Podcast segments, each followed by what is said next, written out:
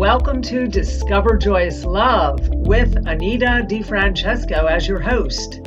This is a hybrid of topics under the subjects of mindfulness, sexuality, and relationships. On this special episode of Discover Joyous Love, I am being interviewed by Randolph Pitts, the host of the Explore Ecstatic Sensuality podcast. Good morning, Anita. Good morning, Randolph. How are you? I'm great. I'm excellent. I'm actually really excited here to be interviewing you today because it's such a fascinating topic. I'm just going to begin with an obvious question that's on the minds of probably everyone uh, interested in spirituality at all. And that is what is Tantra? Well, it's a very loaded word. I mean, it's Tantra is about liberating the spirit, the soul, the mind. Its its trueness is about liberation. Now, when people think of liberation, they think of sexuality because they want to be more uninhibited during sex or on their sexual path. They want to remove their shame and their hiding and all of the things that keep them frozen and locked and uh, afraid to be who they are. But you see, the whole thing with Tantra sexual energy, well, energy, sexual energy, is that in Tantra, we allow that energy to be present as, as a healing tool. So that energy is present to, to work with, to heal the body, the body from disease, the body from, um, you know, um, emotional damage. So it's there and it's there also to enlighten and and, and bring people into a higher vibration, into their higher power. So we they call it tantra because way back in India, it's it's not really even an Indian practice. I mean, it's I mean it is, but it's it's something that Baudhayana was a, uh, a spiritualist at the time who was doing a lot of work back then with this subject and it was kind of thrown overboard or under the table because of you know the sexual content that was the sexualness about it. But it's really not about sex tantra. Tantra is a yoga and it is a yoga of the senses. It's a sanskrit word and its meanings it means the teachings and practices that use energy to lead to a high state of bliss and enlightenment. Exactly what i just said and it applies the teachings of Tantra to the sexual union to reach those high states. So your sexual energy is your healing energy. And we're basically sitting on that Muladhara chakra, which is the root chakra, all day long because it is this energy that gives us our creative power. Well, once it moves up, so we have seven chakras, but it is the energy of the sexual, which is the chi energy or the life force and that gives us our creative initiation. It gives us that that uh, magic wand to be who we are. But in the societies that we live in, the word sexual is taboo. Tantra, people think it's an orgy. People think it means just sex. I'm going to to a tantra class so I can have sex, but that's not really what it is. Sex is not the um, the uh, the top line or the bottom line. It is really not about sex tantra. It's a weaving together and an alignment of one's you know somatic, spiritual, sexual, physical, and sensual and intellectual being and emotional being. So it's a weaving together. And when we say it's a weaving, it's a weaving through the everyday actions. In other words, Tantra teaches us how to get into the bliss and higher power of tapping into love versus hate. So, if we learn to open the heart with that energy, because once that energy is released that we're sitting on all day, or that we allow it to be there, and I don't mean sexual energy in the sense of you're feeling horny or something, you know, you're passing sexual energy on someone. That is not Tantra. Tantra is the, the sexual energy are the jewels where you contain and sustain, and you fulfill your life successes with this energy. And this is how you become more charismatic, more dynamic, more Shakti, more Shiva. And people look at you like you're a light being. And this is how light beings and conscious beings and aware beings come about because they they learn this kundalini tantra energy. And not necessarily are they going to tantra classes. You know you, you begin in yoga. So it's about making love to life and everything. It's taking those moments every day that are dancing and becoming the present consciousness. So it's it's the key to unlocking the divine secrets within. Now if there was no such word as sex you can just call tantra sexual energy the energy that we're sitting on the chi the life force. And basically that is what it is. So this energy is the healing force of disease. I mean people are suffering from disease because this energy is suppressed. You know they, they may be suffering from major medical diseases and and you know not because they're not in a relationship or not having sex but because they're they don't know how to access this preciousness this divineness this sacredness that is in all of us and it is there it is the most divine energy of the body and again it is not about sex it's about you and your presence Wow. wow. So, far, so far, what I have for you, oh, Miranda. well, so far, so far, I feel about 100% more knowledgeable and intelligent on this subject than I did before. But let's proceed a little bit and ask how did you become interested in Tantra as a career? Where did you get your start? Well, in my 20s in Philadelphia, I had this, this wild divineness direction that I wanted to go in. I knew exactly what I wanted. I found classes on um, asymmetrical physical dance movement in, in Philly back then. Fishbeck, he was one of my teachers who taught at University of Penn. He recently passed away. Anyhow, and then some other teachers, Rene Harris, and it, it was the um, this movement thing that they had, like a dance rage. You walk in and everybody was just you know, getting really wildly dancing. And I was so inhibited. I, I thought this is very liberating. And I really wanted to, to become the open myself up and liberate my soul. And so that is where I began. That was number one. I started to take the dance movement here in Philly, which was not that much of it back then. There was a lot more in California, is why I ended up moving to California. That was the main reason. But then I found uh, one teacher, um, Swami Virato, who had the New Frontier magazine. It was the first New Age magazine in Philadelphia. And he was a Hungarian man born in Brooklyn. And he came to Philadelphia to open this magazine. And in the magazine, it had everything. You saw the beginnings of yoga and all these spiritual teachings and classes and workshops. And then I saw the word Tantra in there. And that just rang a big bell for me.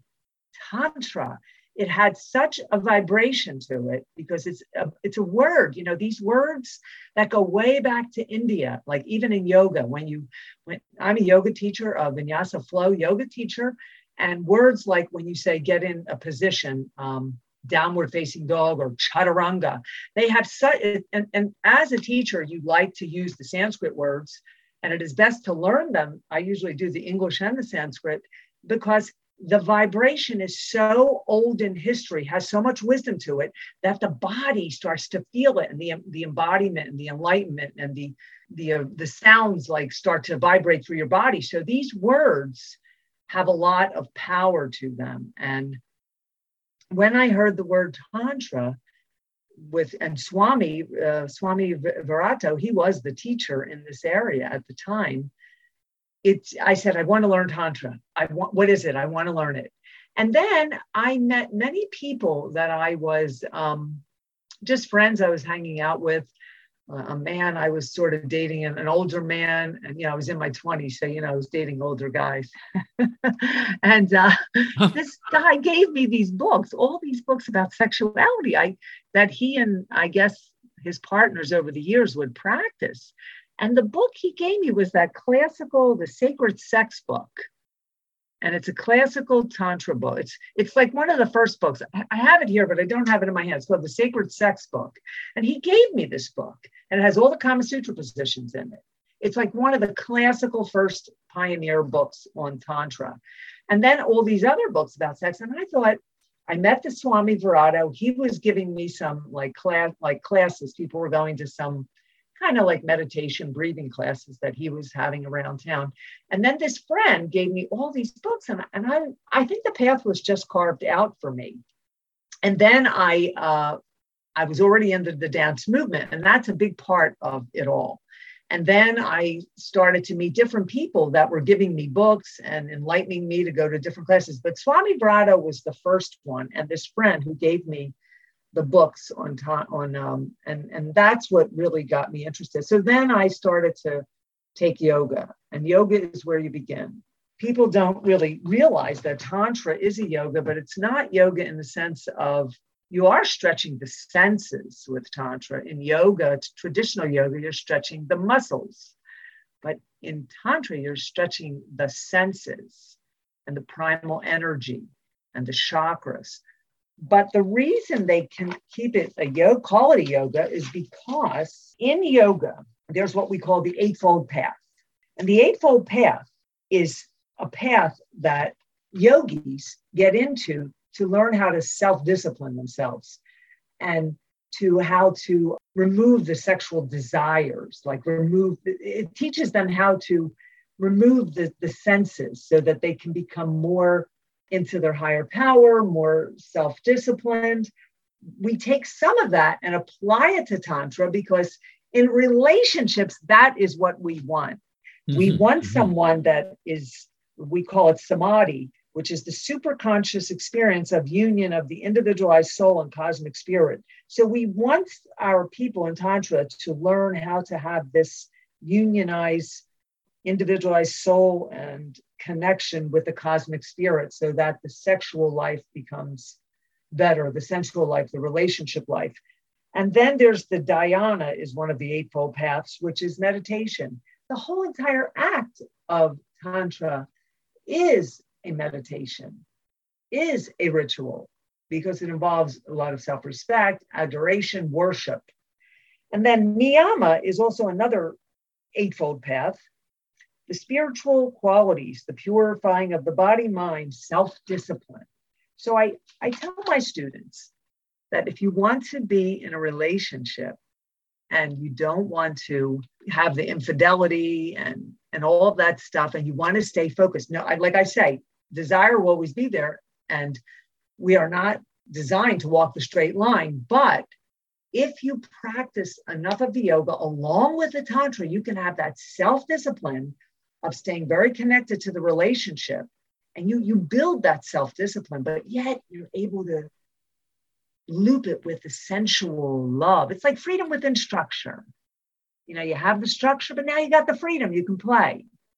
And you can get sexy or you can get sensual but you got that you got that structure that keeps you and that's your groundedness. That's your purity. And that is where where, where yoga comes in about teaching us about the to be in that frame of mind. And a lot of people that just study yoga, they become very focused in the. And yoga focuses you. I mean, it's wonderful for ADHD. It's wonderful for people who have a lot of head chatter, the storm living in the brain, um, people that have the voices that come up that they can't shut down. Yoga is wonderful for that. And that tames that. And then we come into the Tantra because now you want to be able to play and live, not sexually, but yes, eventually sexually.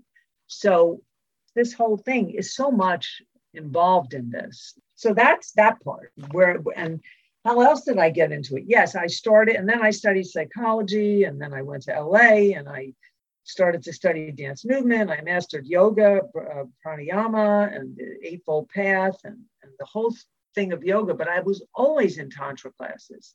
But I, I, would go to Tantra classes and I would say, everybody just wants, they're coming in with the desire to have sex. And that is not what Tantra is. It's about containing and learning how to contain and sustain that energy so that you can become more of who you are in your truth. This is so fantastic. It's so fantastic because I think there's so many myths, if I may call them, so many misconceptions in the minds of the average person who exposes themselves only to what they call mainstream media about Tantra. But here's a question I feel I need to ask, and many people are asking who are listening to this podcast, and that is simply what is Tantra sex? What Tantra sex is, is having sex with your beloved or just a friend. Say you're just dating someone lightly, you know, a few months. It doesn't have to be um, a serious relationship, but it's having sex the sacred way and using the energy of the sexual in one of healing or blissful pleasure. So the energy of tantra sex is very collective. So when you start to practice with another person, what happens is there's a connection that goes into the world, into a blissful enlightenment. It's a collective connection that manifests to the world. So you start to become more loving and opening your heart, and then others in the world, it, it's collective. And this is what the goal is. And see, this is where politics is missing out on like this whole thing about awakening is because when people connect and open the heart and breathe and eye gaze, they're taking this energy and holding it in a sacred container. Okay, it's a sacred container.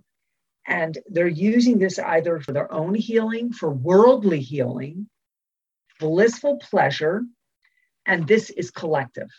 So it is sent out to the universe. Now, the exercises are meant to channel the sexual energy. They're meant to channel the energy. So it's not about having sex and getting into it and it's about honoring and worshiping and desiring and um, respecting your partner and opening up to the fullness of the heart. But there's many exercises that one needs to do before they can go into the bedroom.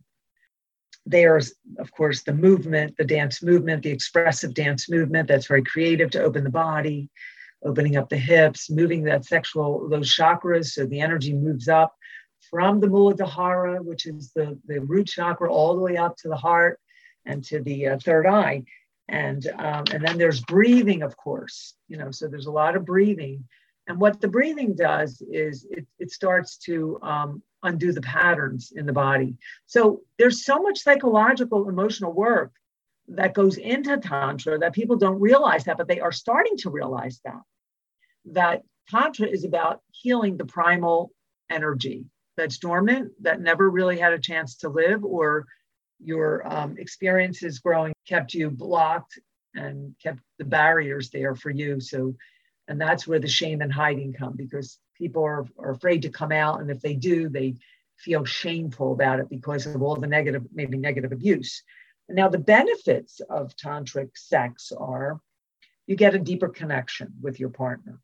There's more love, there's more intimacy, there's more communication, and there's a direct energy toward free expression. So you start to become more liberated and you're able to receive. Know, if, if you practice Tantra with a regular partner, she will become more open to receive her partner over time. Because generally, no matter how long a woman is involved with a man, she doesn't really receive him because there's always that boundary, there's always that fear that, or things that creep up from her past, because we're never really going to trust anyone, no matter how married you are to them. But if you do this work, you can see that you will go beyond. You will go beyond that that's the bliss. That's the, the manifestation. That's the enlightenment. You break the barriers. You balance out the male and the female energy. So with both both of you, we both have, we all have a male and female energy within. So by me practicing with my partner, whether it be a man or a woman, I am balancing out the male and female in me through that partner's male and female in them. And then it becomes a synergetic kind of thing where you're starting to do the fire orgasm breath, getting into the uh, the power, and then you start getting into the transmutation of it and channeling and sustaining and containing the energy. you're also aligning with another human being. And what I mean by aligning is you're aligning your chakras. You're also aligning the connection of, say, their thoughts with your thoughts or their emotional state of being with your emotional state of being. So it's nice to be with someone if you're a happy, jolly person. Why do you want to be with somebody that's angry and always discharging? I mean, mm-hmm. so, and you see a lot of couples that way. But when you do the Tantra, you both come in harmony, congruency. You're like sort of on that same page. It's never going to be perfect. Don't get me wrong, you know, here. But if you practice enough, it's the medicine. You see, it is the medicine. And now you both have this harmonious way. So you can both be happy at, together. You can both be angry together. You can both be whatever together. But again, like I said, you have to work at it. So you want to align with the other being, honoring and celebrating sexual union celebrating making love to life. So you're honoring and celebrating your life and the union between the two of you. And that's the sacred space that is there, is that sacred space where you come together and then you leave and you come back to that sacred space. And that's the honoring there.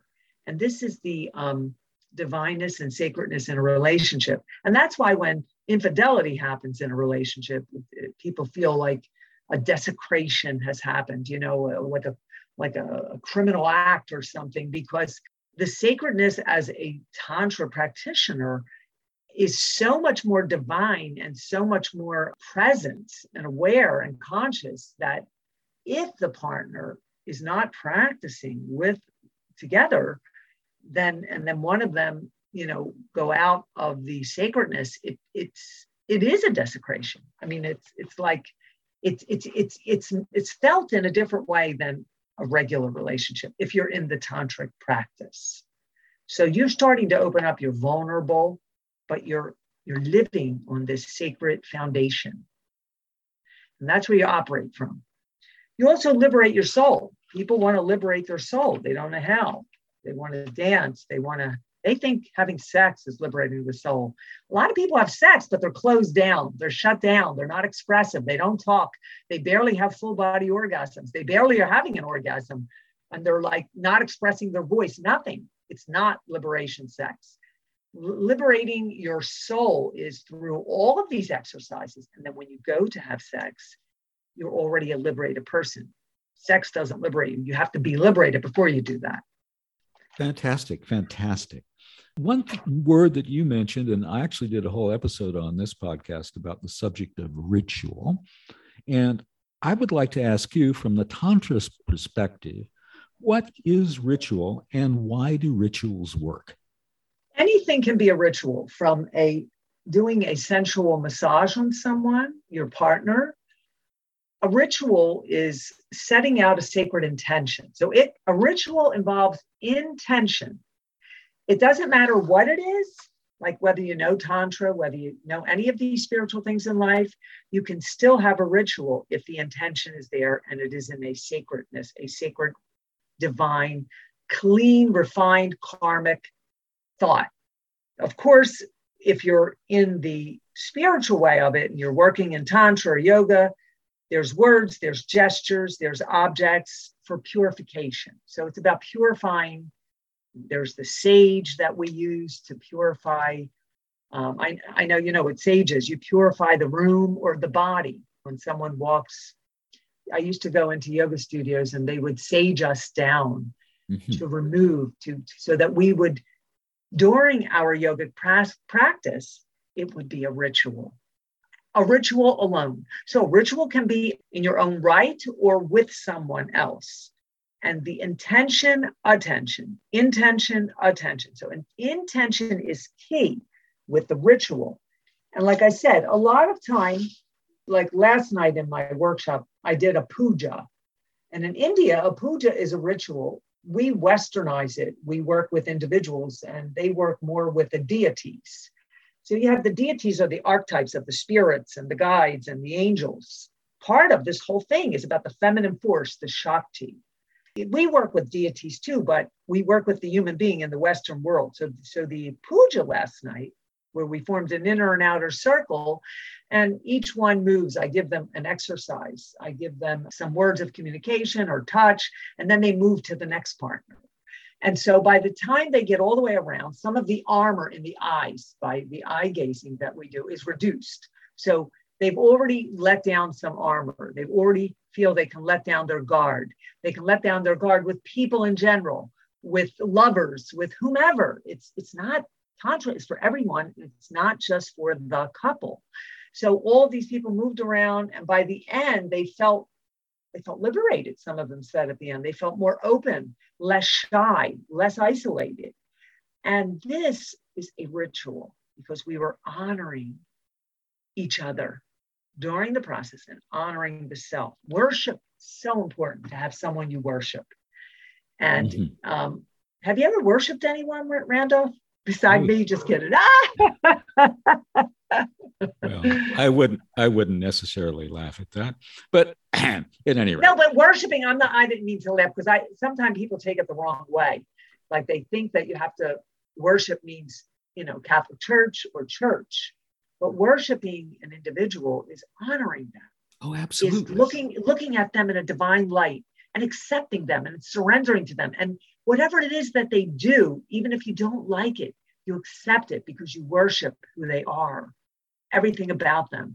And and this this uh, there was a book i saw on worship. I'm, I'm going to have to get this book but that is what this whole ritual stuff is about. So you can do a ritual be in your home and you could be cleaning the house and you could make that be a ritual because a ritual involves, I said, intention of purification, cleanliness, refining the spirit.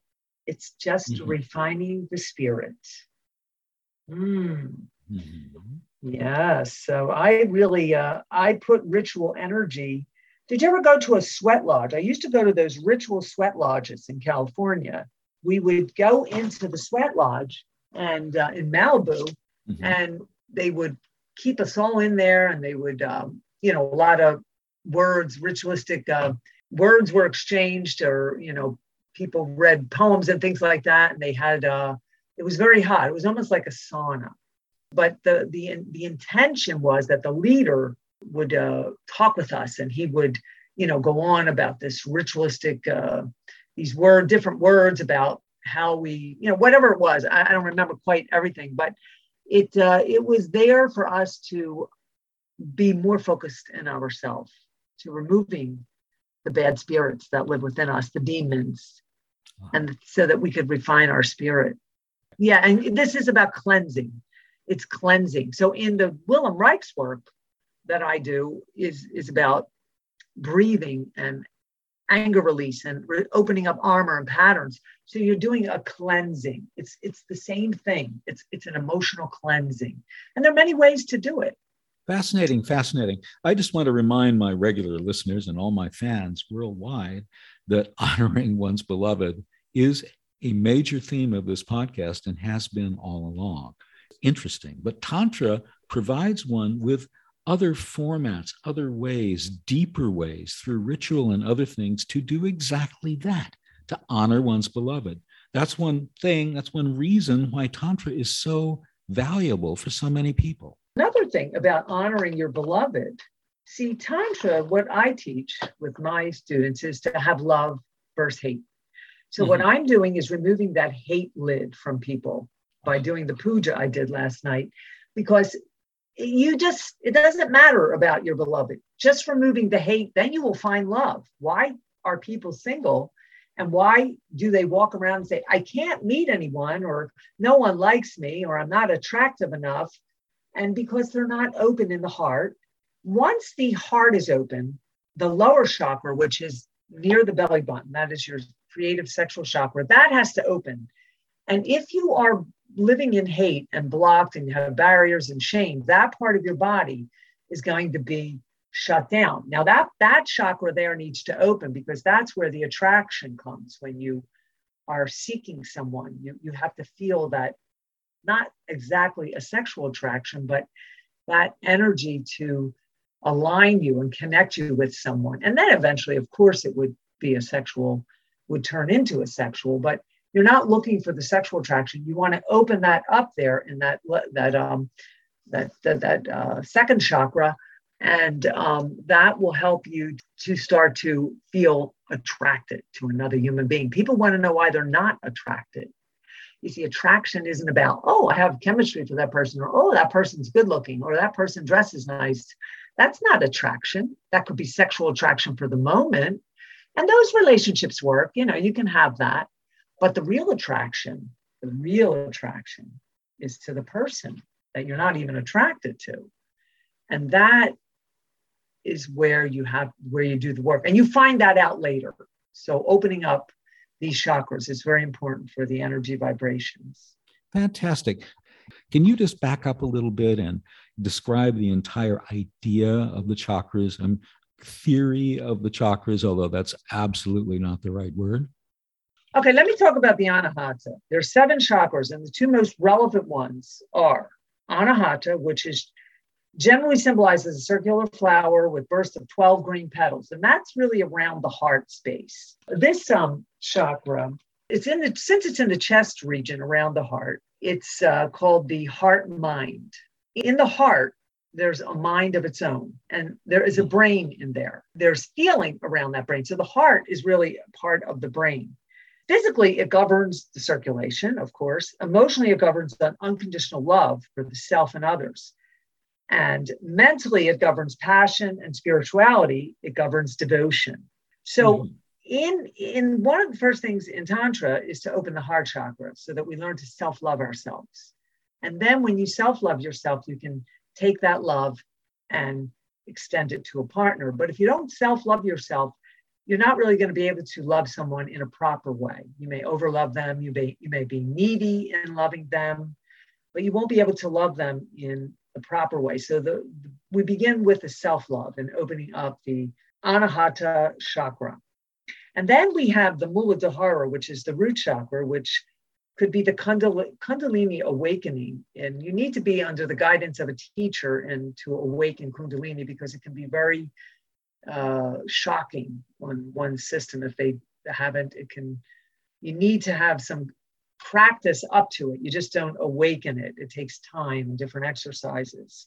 Now, the Muladhara, which is commonly known as the root chakra, again, is generally symbolized by a lotus flower, four petals. It's bright red in color, and it's anatomically associated as being located at the base of the spine or near the anus and the gonads. The gonads are your sexual organs. Because of this rooted location within the body, the Muladhara represents our foundation and our ability to remain grounded. So, a lot of people that are ungrounded, and for a long time, I always felt my Muladhara chakra was out of balance. Having ADHD, which I do have that, but no one ever diagnosed it, but I did, which is good in a way because ADHD people are, they have a higher intelligence, you know, than some um, people that don't have that. So people think that an ADHD person or ADD person are not intelligent, but they have a higher intelligence. And you have to work at your grounding because ADHD people are not grounded or just a chaotic person. We're all chaotic, right? In our life, chaos is good. Mm-hmm. So chaos brings us to centering, chaos brings us to grounding. And this is all in the Muladhara work. That's where we do the work because if we're not rooted and grounded we can't move up. We can't move up uh, further from that. And then relationships will be dysfunctional. Your life won't be as organized or balanced as you'd like it to be. So if you meet someone that is in this way, this is the work they need also to start with to become more grounded. So it's where the where we house our basic identity and values. And the root chakra is normally related to survival, instinct, security, and the basic human potentiality. So again, this is where you your survival needs are, you know, your eating, your living, your your your um, money, and all of those things. If they're not in balance, if you're you know wagering this way or that way, and, and things are off balance, then this chakra can uh, can have a major effect on the rest of your body, the rest of your emotional self. And physically, it governs sexuality, mentality, mentally it governs stability emotionally it governs the sensuality mm-hmm. spiritually it governs a sense of security so they say that it governs the sexuality because it's close to the gonads. So once you move up to the second chakra, and uh, then that's where you get more connected. So if you're grounded, you're feeling more grounded and more in your power, and you're secure. You have you know money coming in. You have a you're living okay. You you know this is called the chakra wheels. It's the energetics in, in what we call in the new millennium. It means focusing the energy. According to Tantric philosophy, energy centers known as chakras align along with imaginary axis from the bottom of the pelvis to the top of our head. So then, when you get to the very top of the head, this is where you're uh, in the third eye. So now the ego is beneath you. You're, uh-huh. you've, you've dissolved the ego you're more in the truth and the higher power. You're sort of in that blissful state. And that blissful state is where you're happy because it's a consciousness of sorts, but it is a place that, like, you're out of the material world. If you, you know, you're not that you're like you have to come back to earth. Don't get me wrong. You have to. Uh-huh. You have to. Come, I have a hard time explaining this because I know that I'm in that that realm, and but you have to come down to earth. We're going to be here. We're in the material political world, but if you stay and keep refining that, that's where your happiness comes and your glow. That's what I have, because even though we're bombarded with this ugly world, you know, of everything's about money, politics, this, that, competition but if you remove yourself from all of that material, that's material, mm-hmm. then you are in the power, in the third eye. And this is where you are able to kind of be more, more conscious than someone else. So we, we flip back between the, the real world, the ego world, and that higher power. But if you can do that in such a way that you're able to have a balance so that you can uh, still maintain your happiness. Fantastic. Fantastic. I totally agree with what you're saying on these things. I just want to do a little aside here and ask you what are some of the myths about Tantra? Tantra has a few things. So, one thing that people, um, first of all, people think that Tantra is all about sex. And the truth is, the Tantra sex practices sometimes do not even include genital contact. And they're really about energetic and spiritual contact between partners, between people, not necessarily lovers. Mm-hmm. Intercourse on the connection of genitals only serves to heighten the energetic connection when a couple is ready for that intimate stage. So tantric sex is not about sex, and I've said that already. It's mm-hmm. it only it's about the spiritual practices. But when you do meet a partner or connect with someone you're with, then you're ready for that, the real intimacy. And, and then you're able to give and receive and open up. And because, like I said, most people are just going through the motions sexually, not most, but some. Mm-hmm.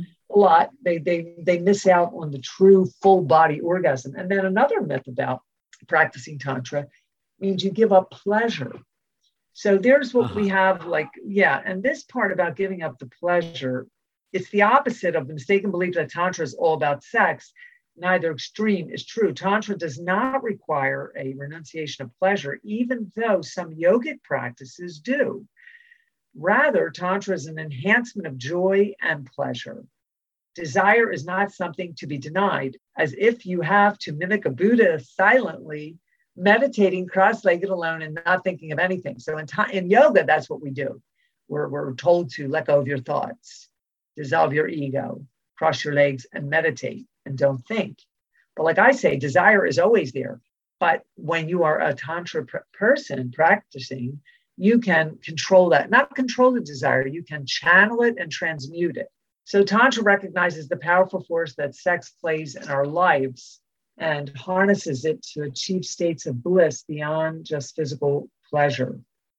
Because let's face it, physical pleasure just gets boring after a while. I mean, after a while, just the physical gets boring, and then that's the relationship, true. That's true. And the relationship dies, and there's nothing left. But when you have the senses, right. the sensual, it's not only powerful and profound, but it's it's like you're re- recreating a whole new human. Like you have a few humans in yourself going on at, at the same time. Yes, recreate. Yes. Yeah, there's more of you. Right. And that's mediates your aging process. Now, another uh, myth is um, tantric sex turns you into a sex maniac. Tantric sex does release sexual energy and give you permission. There you go, permission to express yourself. And that's where we want to go with the partner. If you're with your partner and you have, again, that shame and hiding, you haven't really cleared your energy and worked on yourself, then you're not going to give yourself the permission to fully enjoy yourself and to express yourself. And that's a big uh, challenge in relationships because one will receive and one will be inhibited. Mm-hmm. So, um, acting out sexually misuses the practices. If you learn the practices responsibly, you will overcome any tendencies to have random, meaningless sex.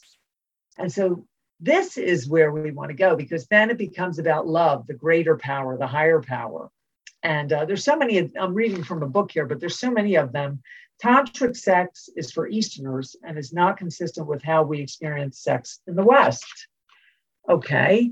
Um, tantric sex practices are actually quite consistent with the Western way of life, with focus on the individual, acceptance of pleasure, and clearly defined steps toward enlightenment. Mm-hmm. And Tantra is not a religion or a cult or an orgy. It's neither of any of those things. Now, people think of Tantra being an orgy, but they may be thinking of the polyamorous lifestyle, which that is not an orgy, but in poly, a lot of people practice Tantra and they loop it in. So they're either, they might be doing Tantra and then start to do polyamory because they've learned some tools and techniques of how to be present, how to be aware, how to be conscious, how to be sexually expressive, how to open up, how to liberate, how to worship, appreciate, adore. And so when they have all that, they may want to go into the polyamory along again with their partner, because usually polyamory is a couple that seek out a third person. And uh, but it doesn't mean that they don't love the person they're with. So a lot of people think of that, but it has nothing to do with an orgy or religion at all. People used to think yoga was a religion. Yoga is not a religion.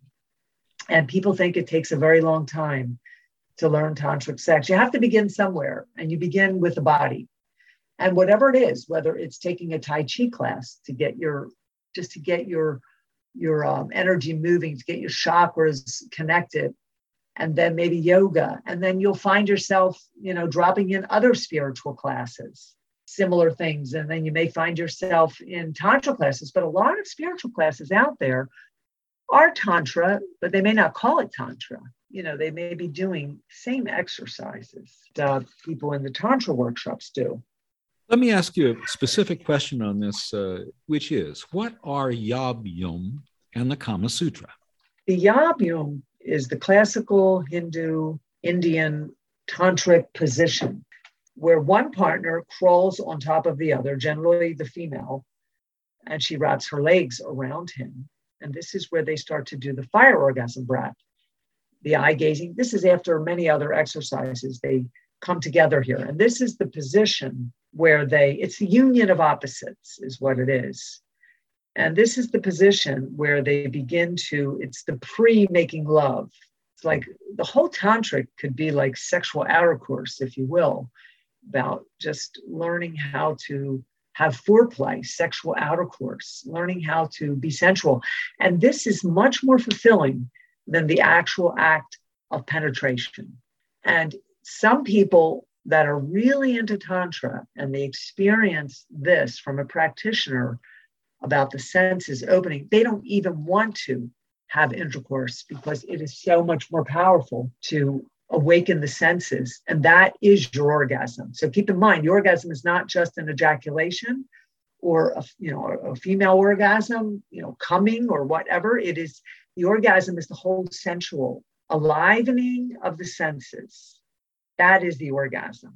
And that is way more powerful once you get there that you will, um, some people seem to think that that is better than actual penetration. So Yab is generally, like we said, the Hindu classical Indian position, union of opposites. Kama Sutra are the different positions that we shape shifting, going in and out of different Kama Sutra positions to explore your sexuality, to experience your partner in a different way, but having the openness and the liberation to be able to do that. And there's many Kama Sutra positions, there's many books there. But Kama Sutra begins with massaging each other. Again, the ritual bath, the ritual, taking your partner for a nice bath, bringing them to the bed, feather massaging him or her, building the sacred space, the divine. And not even, it's not about sex. So, what this does is reduce this whole thing about Kama Sutra is practicing getting in and out of the positions to heighten the union of the opposites and not so much sex goal oriented, like having the climax goal oriented, removing that. And this is what uh, the Kama Sutra is about. Mm. Vatayana, that's right. He is the one who uh, invented these Kama Sutra positions, Vatayana. And he's the one who um, wrote one of the first books on this, actually. These books were destroyed way back in, in India at some point because of their the sexual nature of them. I'd like to go back to something that you brought up earlier, which is the importance of breath and eye gazing in Tantra and in general in life, actually. Eye gazing is the focus to the soul. You look in someone's eyes, and what we do, we practice looking in your partner's eyes for maybe a good 10 minutes. And it's very uncomfortable, but what happens is armor is reduced. And this helps you to get connected to their soul connect it more to their spirit, to remove again the barriers, the obstacles, the the the, the head noise, the surroundings, bringing you into a, a different plane. You know, mm-hmm. it's almost like a not not a human, you know, not on a human level, but on a spiritual level. And if your spirit, if you start to practice enough eye gazing, you will, you know, have to shift like from your spiritual level to the human level, because the spirit will become so profound that you will like living there. You will like living from that.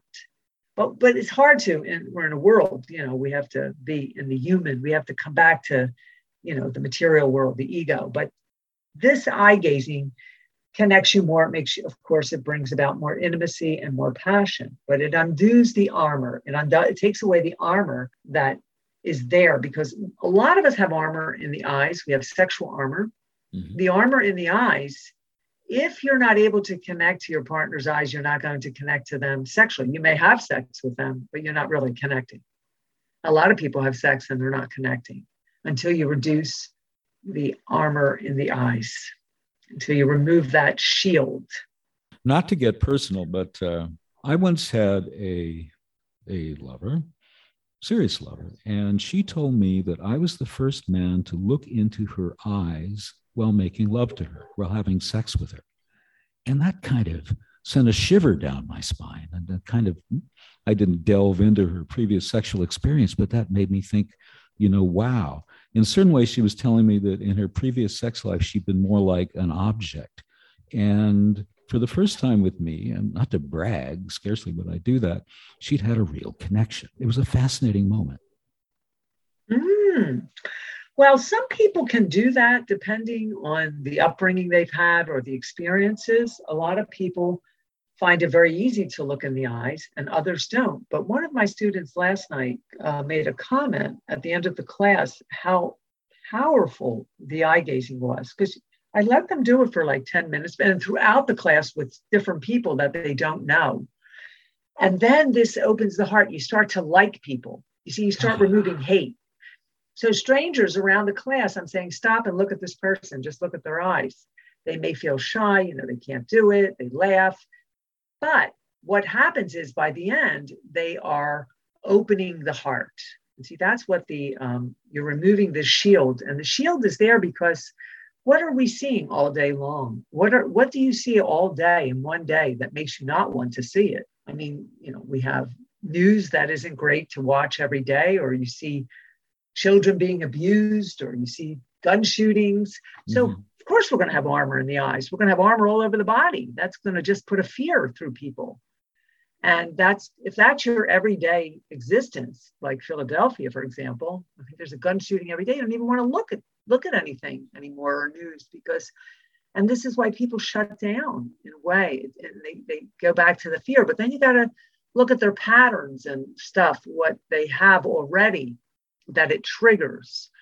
But a lot of people have never were never taught how to look in the eyes during sex because back in the olden days, way back in time, women weren't allowed to express themselves or make a sound in the bedroom, let alone look at look at her man. She had to just lay there, you know, and God forbid if she got on top of him and became like the woman on top. you know, it was a different thing. Women were were uh, very sheltered. They had to just lay there and and and and that was it. There was no expression, no eye gazing, probably no orgasm either. Sad, sad, really. Well, no, we have come a long way. That was oh, just for sure. Beginning. I'm talking about the past here, not as we are in the. Yeah, but the women, the women's movement, part of the women's movement is liberation in all areas. Right. And and now the voice is there, and and now the permission is there, and the allowance, and giving yourself that permission and to be who you are. Okay, now breathing there's many different types of tantra breathing. We have the fire orgasm breath, we have the cobra breathing, we have orgone energy, Wilhelm Reich's work. A lot of tantra teachers are, are using that now. If they study um, Margot Anand, she's a pioneer of the Tantra world. I noticed in some of her books, she talks about the Wilhelm Reich energy, the orgone energy, um, orgonomy practice. I had studied with her at one time, and I didn't realize she did that work. I didn't study that with her, but when I read her book, she did. So I realized a lot of Tantra teachers are practicing that. What that does is, it, again, it, it, helps remove sexual armor and patterns. People that may have had uh, sexual abuse, men or women, or somebody said something to them or bullied them, and it. And when you get bullied growing up, you get affected in different areas. It, not necessarily would you get affected of not say like you don't think people like you? You might get affected in your sexual area and that area could be deadened or you can have issues. Like men a lot of men might have erectile dysfunction because they have psychological issues from from being bullied as a child. And that's like supposed to be like an area of courage confidence and they lose confidence over time. So they may get that. And that's why you got to look back at their patterns or anybody's patterns and see where um, where the turning point was that stifled them in a way. And tantra, all of this is tantra. So tantra is a, is a big healing, big healing tool. One big bag of healing tools. Uh-huh. Now the breath. Now with the fire orgasm breath, what we do with that is we do some undulations with the pelvis, and you're you're um, actually doing the the uh, Kegel contract contractions. So the Kegel contractions, you're um, when we, we ask people to breathe in their nose, it's like a hoo ha breath. Hoo ha, hoo ha. And at the same time, I call it a ping pong when we're standing up. You thrust your pelvic forward and then back, forward and back. And what you're doing is you're contracting at the same time on the contraction, ha, on, on the ha part, you're contracting. And on the inhale part, you're thrusting and allowing the contraction to be released. And this helps someone to contain and sustain sexual energy. And this is where the transmutation comes in, because in the transmutation, you want to contain and channel. You don't want to remove desire. See, another myth of Tantra is people think that, oh, is, am I going to lose all my sexual desire going to Tantra if I really go to Tantra? Or do I go to the Tantra disco? And like, you know, because I've been in all, all the classes. Oh, the. Tantra disco is I'm coming in to get laid. And then there's the real tantra, like I want to remove this desire because I don't want to deplete my energy.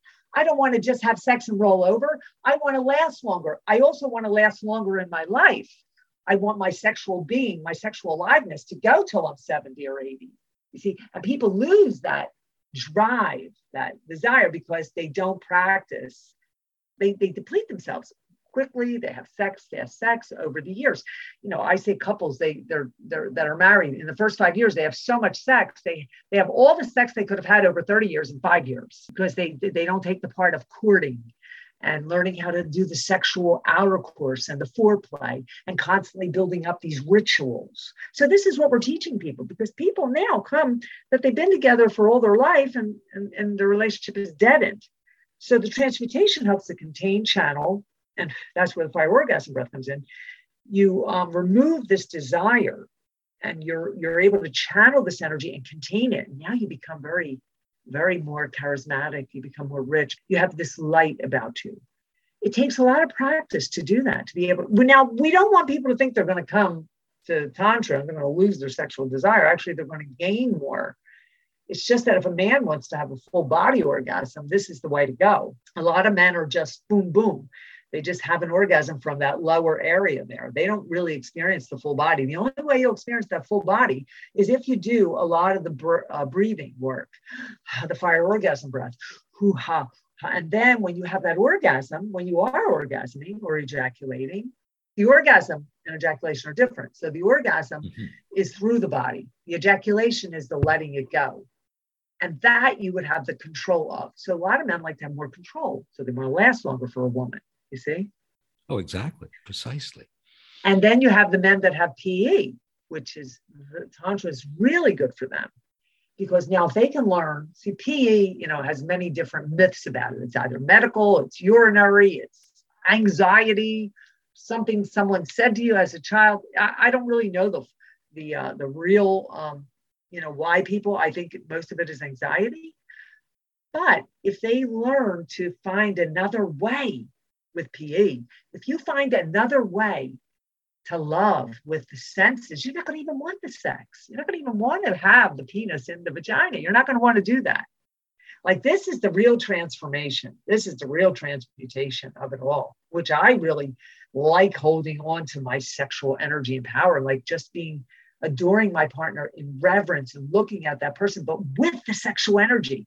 Yes. You know, do you really need to have now you know of course we want to have those orgasms and ejaculations. We're not saying that that's not what but you will have more longer years of this. And that's what it is. It's like the good diet you know the mediterranean diet. Go on the mediterranean diet you'll have 13 more years of life. Absolutely. well go on the ta- go on the tantric diet and you will have another 10 more years of life so add them together, and you'll have 30 more years of life. Why oh, wow. So the tantric is a diet. It right. is a diet. It's not about food, but I follow you. anyway. Now, see, time, here's another thing on tantric sex. It originates from Hinduism. Okay. So Hinduism exactly. is right and revolves around sexual practice, focusing on creating the deep, intimate connection to be present in the moment to achieve sensual and fulfilling sexual experience. Presence is key and being in the moment and surrendering and acceptance. So then we take a little bit of the psychology and we teach them about acceptance and, and surrendering and, and why these, and then you put it together with the, the, the breathing exercises and the eye gazing. And now you have a package here. You have a package that's that's really going to help uh, an individual, a couple, just in their general life. But especially once you get that partner, you know, you can start to have more of the fullness and the truth. What yeah. is sensate focus? I know that's a term that we've discussed a little bit in the past, but let's take just a second to go a little bit deeper into that. Sensate focus was developed by Masters and Johnson, and it is about touch. It improves intimacy and communication. We reduce the sexual performance and anxiety through the art of touch. And you shift from the goal oriented again process of oh my goal oriented is i got to have sex and i have to climax. So mm-hmm. when you get into sensate focus what we do is we practice touching. She will receive touch he will receive touch. And then we critique the touch. And how did you do? Was your touch t- was your touch tentative? Was your touch authentic? Did it have feeling or meaning? Or was it just like you did it because you had to do it so last night was an exercise I did on this touch, and um, where the people learn how to understand that this this is one of the most important things touch so that you can communicate. And it, without the touch there will not be the communication. So mm-hmm. the touch again opens the senses and um, it allows you to be vulnerable and feel and this is wonderful, wonderful Sensate Focus Masters and Johnson for people, even disabled people, that people are in, in um, that are disabled, that uh, have you know, relationships, sexual relationships. This improves their intimacy and communication. They may not be able to have sexual intercourse because of whatever their disability is, But this is um, something that can help them feel as though, and even just the average person, that you are improving your intimacy. And once you improve the intimacy and and um, the communication, you know, sex becomes real easy after that. A lot of people are shy in the beginning. They don't understand that um, like they, they might have sex with someone, but they really don't know how because they don't know how to touch a person. And I don't mean sexual touch, that's different. I'm talking about just general touch, the arms, the face, the neck, just general touch. They may not have been touched during their lifetime. Maybe they never received a massage. And of course, massage is a nice thing of touch, but it's not the same. It's just more therapeutic. But yeah, this teaches you to honor your beloved more too. Let's return to a concept that came up a little bit earlier during this interview, but I'd like to really go into it again before we, we wrap up the, this episode. And that is the idea of honoring the goddess and of honoring the god. Well, you'll hear more of honoring the goddess because the goddess is um, more the feminine Shakti, the feminine force, the Mother Earth. It's about respecting through honoring in the tantric sexual practices. The divine consciousness embodies the power of the universe. There's a reverence there. So when you honor the goddess, you are in full respect of her, you appreciate her. You are honoring Mother Earth. You are honoring all of the mothers and goddesses out there, not just the particular one. Again, it's collective. So the energy is very collective and connected to the universe. Like I said, it's it's it's embodies the power of the universe. So any man that honors a goddess in the right way and he and he knows how to do it and learns, he will be more successful in, in his life because he will be connecting to that feminine energy through the honoring of her. Now, it doesn't even have to be a beloved, you know, it can be just honoring the feminine. And there are rituals that we practice to help honor the goddess that get more physical. Like, for example, now honoring the goddess is just the regular everyday thing, you know, respect, reverence, keeping her in this light so that the universe becomes more divine. Again, Mother Earth. But then there's there's rituals such as G-spot ritual, and uh, that is a what we call honoring the goddess through awakening of the G-spot, through physical exercises, and also through actual touch, teaching the partner how to awaken that area through touch. In and this is where you know you start to get into the body more. Uh, this is a much more advanced awakening of the goddess exercise that it has to be between people that are very connected and close. It's not done with two strangers.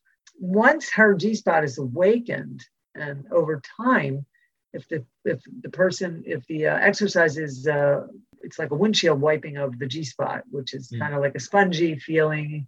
And, and once this is practiced several times, she becomes much more lets down her fear, her shame, and she sex becomes way better because a lot of women they have a lot of sexual trauma just from breaking up with abusive men over the years. Whether they had any actual trauma or not is another story, but just the fact of being hurt by abusive men leaves a woman shut down there. And so the G spot is, is one of the uh, rituals that help to awaken that. And for the God, it's the same thing. The God, and again, it's like the deity. So when you honor the goddess, the archetypes of spirits, guides, and angels that you're sort of in, in our world, it's it's the she. It's the she. So she, like I call myself the she. And and and if I'm in, in in relation with someone, I say she is here with you, meaning it's objective of me instead of saying I am. I say she because I'm taking uh-huh. I'm taking my my sexual goddess and she's talking to you. So I'm removing myself out of my shell, my physical, you know, ego, whatever shell, and coming into that she, that goddess during lovemaking but you have to explain it to someone because they don't they won't really know what it means if you're talking in that objective way but for the god it's the same thing you're honoring him women pleasing the men and um, male male awakening now there's a lot of david Deida writes books, The Superior Man. There's a lot of teachers now out there, male teachers teaching about awakening the male energy. So, and, and this is about bringing him in touch with the feminine in his body, that feminine part of him that so that he can open his heart, so that he can feel vulnerable, allow his feelings to be present with someone uh, without feeling like he's not a man. And where you know the ego so dissolving some of that ego just so that you can feel. And this is this is about honoring the god. So the woman pleasing him loving him keeping him in that again divine consciousness connecting to the universe and there are rituals too sexual rituals that can be done there as well also informative. Uh, you know, it's kind of a Freudian, Lacanian Freudian, if you don't mind my saying. I'm going to do something that we Freudians tend to do, and that is to play a, an interesting kind of game of free association. Although instead of asking you to free associate, I'm going to do a free association and ask you to respond to it. So here are two words Tantra and love. If I say Tantra and love, how do those two ideas fit together for you? it fits together in the sense of that sex is love. Sex is not a sport. Sex is an emotion of love.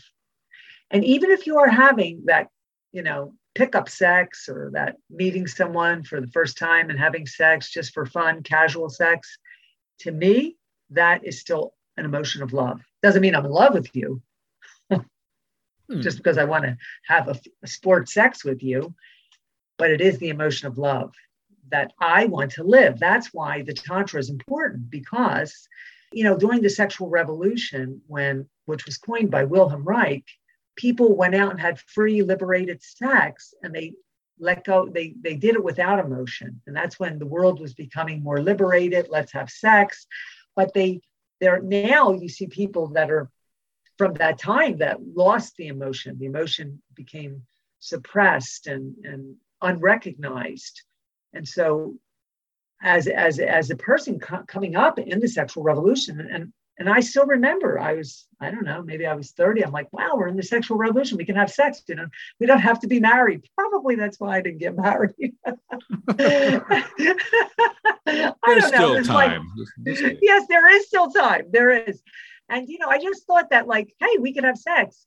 Like I remember in high school, it was like meet the guy and have just the one guy and get married. And I just sort of had this other kind of, like I said, other higher power. And I said, just can't be this. And then the sexual revolution came around and people were just like, let's have sex. So, and we lost our emotional connection. So that is the love. People let the love go and they had the sport. But now it's the sport and love together. So sex is an emotion is an emotion of love, but it doesn't mean you're in love. But people won't won't won't admit that it is an emotion of love, even if it is just a pickup. You're just expressing your love that, that night to someone that you just picked up because you need to you need that emotion to come out and live. But yes. then they go back into the shame and the hiding because it was uh, like, oh, I just picked her or him up and oh, oh my God, you have to go like, you know, hide it now because it was it was taboo that you did that.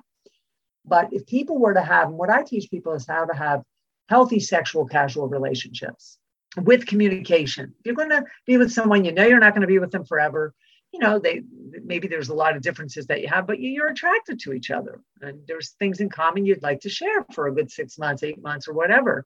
You can have that be a healthy sexual relationship with the communication, so that you can experience and live your love. Because we have to practice the love in order to to get to the big love. You see what I mean? Like the village. That you got to keep practicing. It's like the village. You have to keep practicing the the love so that it that's why people now that either came out of sexual revolution or that just don't practice love enough with others like in casual relationships have a hard time when they get to like miss right you see or mister mm-hmm. right that come mm-hmm. along and uh and, and and they need so much work because they have all along that's what i have been doing all my life just practicing the love practicing sex, love, practicing it for, for the, the one to come along, you know, to wherever, to the higher power, wherever I'm supposed to be. And um, that's exactly what it's about. And it's it's not these things are not like overnight. Everything is a journey. Yes. I am sitting here sipping my water with a beautiful mug someone gave me. And on the side is a big letter R. And along that letter R, it says, It's a good day to radiate love. Oh, interesting. I wonder where that mug came from. But oh my goodness. That's going to be a little secret uh, that we have here today on this podcast. I would like to thank Anita DeFrancesco so much. I've learned so much, and I hope all of our listeners have, have learned so much from this. So, again, Anita, thank you. Any closing words for us here today? Well, I want to say that it's okay to be who you are, not what a lot of people walk around and say, I want to be this or I want to do that. But rather than wanting to be something, mm-hmm. be who you are rather than wanting to be something. So changing that statement, like, I want to be this, rather to, I am this, rather than I want to be, I don't want to be anything. I just want to be me. And me is where you can go in and start to live your life and liberate whatever it is that you need to liberate. And it is your soul, of course, but what, whatever else you want to liberate, it's okay. You have to give you have to get through the forest and allow yourself the permission to open up.